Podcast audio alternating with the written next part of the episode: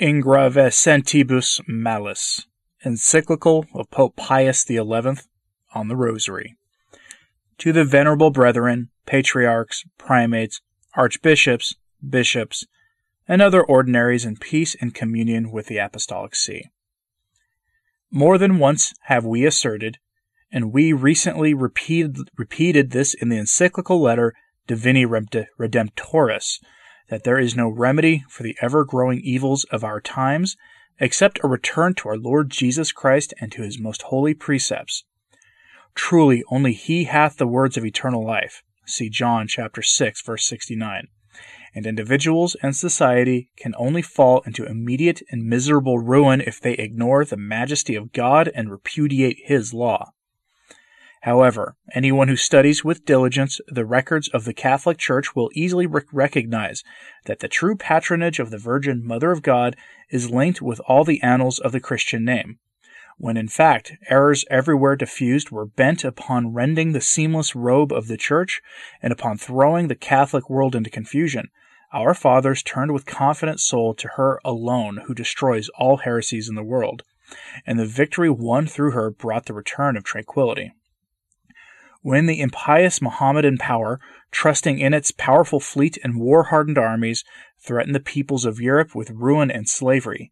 Then, upon the suggestion of the sovereign pontiff, the protection of the Heavenly Mother was fervently implored, and the enemy was defeated and his ships sunk.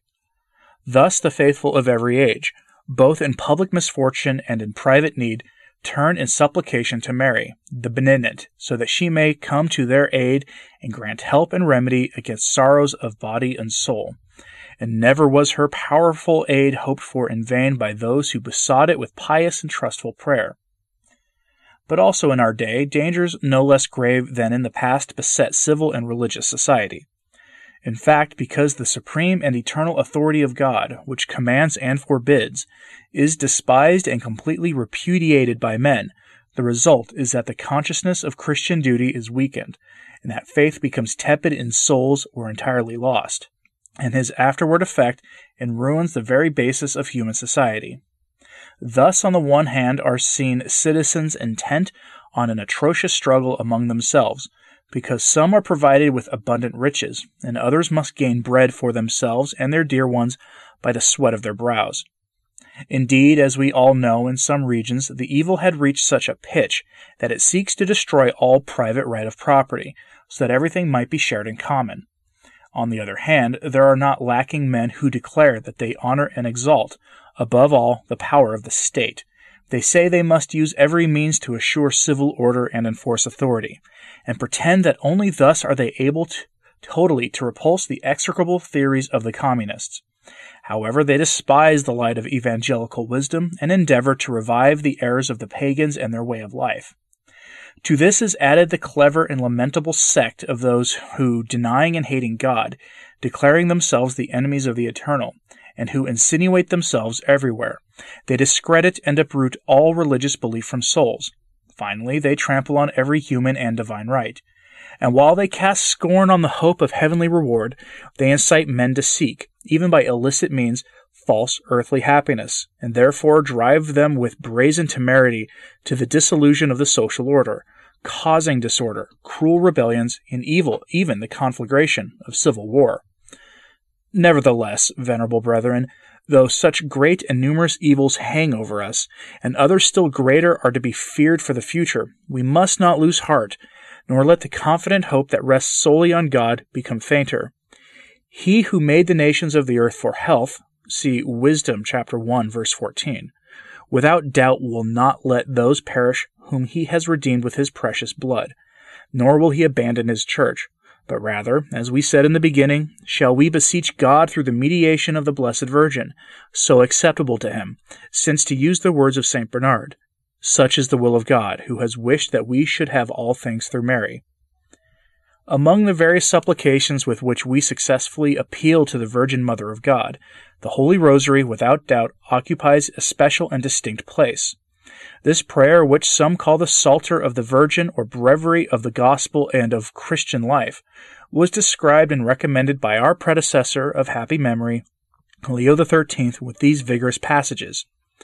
Very admirable is this crown interwoven with the angelic salutation, which is interposed in the Sunday prayer, and unites with it the obligation of interior meditation.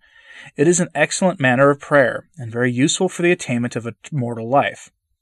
And this can well be deduced from the very flowers that form this mystic garland. What prayers, in fact, can be found more adaptable and holy? The first is that which our divine Redeemer himself pronounced when he, his disciples asked him, Lord, teach us to pray. A very holy supplication which both offers us the way, as far as, as it is possible for us, to render glory to God, and also takes into account all the necessities of our body and soul. How can the Eternal Father, when prayed to with the very words of his Son, refuse to come to our aid? The other prayer is the angelic salutation, which begins with the eulogies of the Archangel Gabriel and of Saint Elizabeth, and ends with that very pious supplication by which we beg the help of the Blessed Virgin, now and at the hour of our death.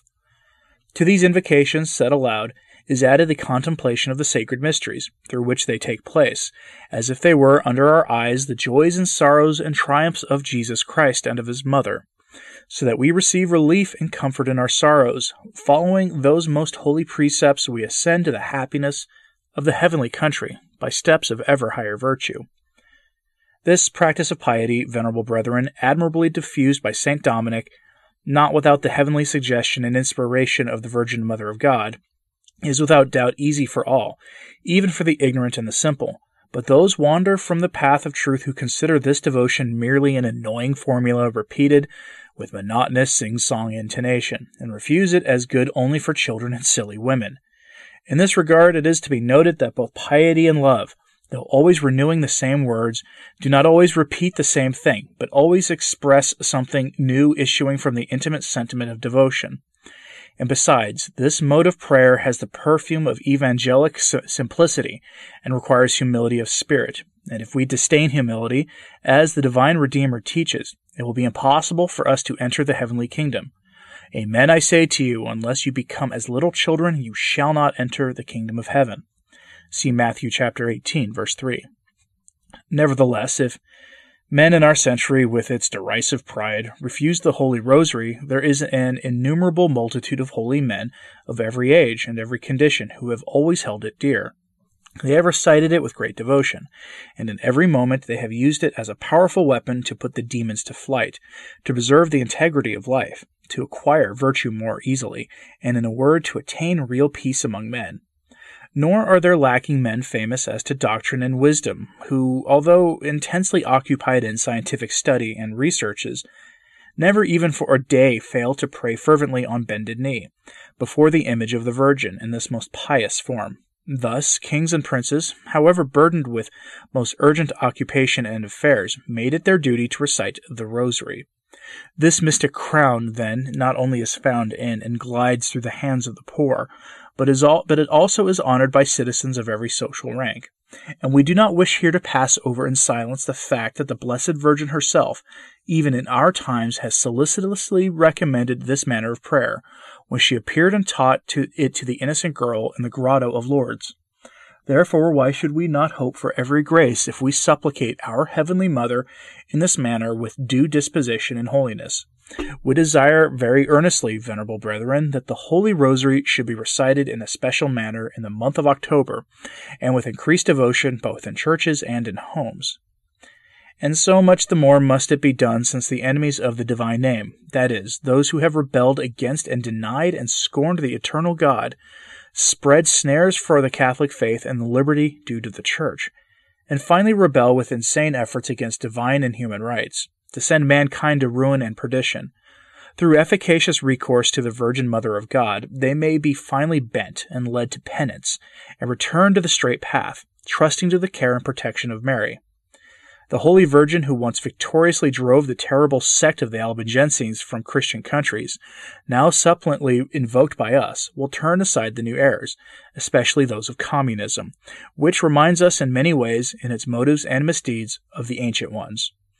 And as in times of the Crusades, in all Europe there was raised one voice of the people, one supplication.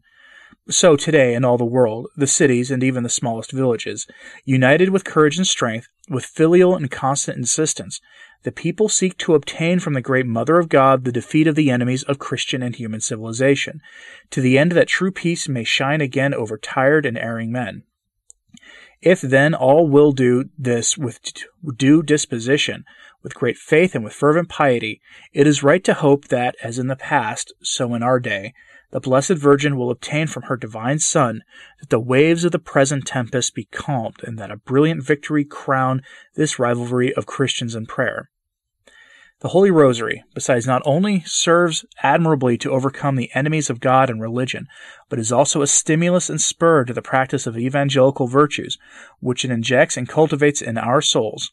Above all, it nourishes the Catholic faith, which flourishes again by due meditation on the sacred mysteries and raises minds to the truth revealed to us by God. Everyone can understand how salutary it is, especially in our times, wherein sometimes a certain annoyance of the things of the Spirit is felt even among the faithful, and a dislike, as it were, for the Christian doctrine.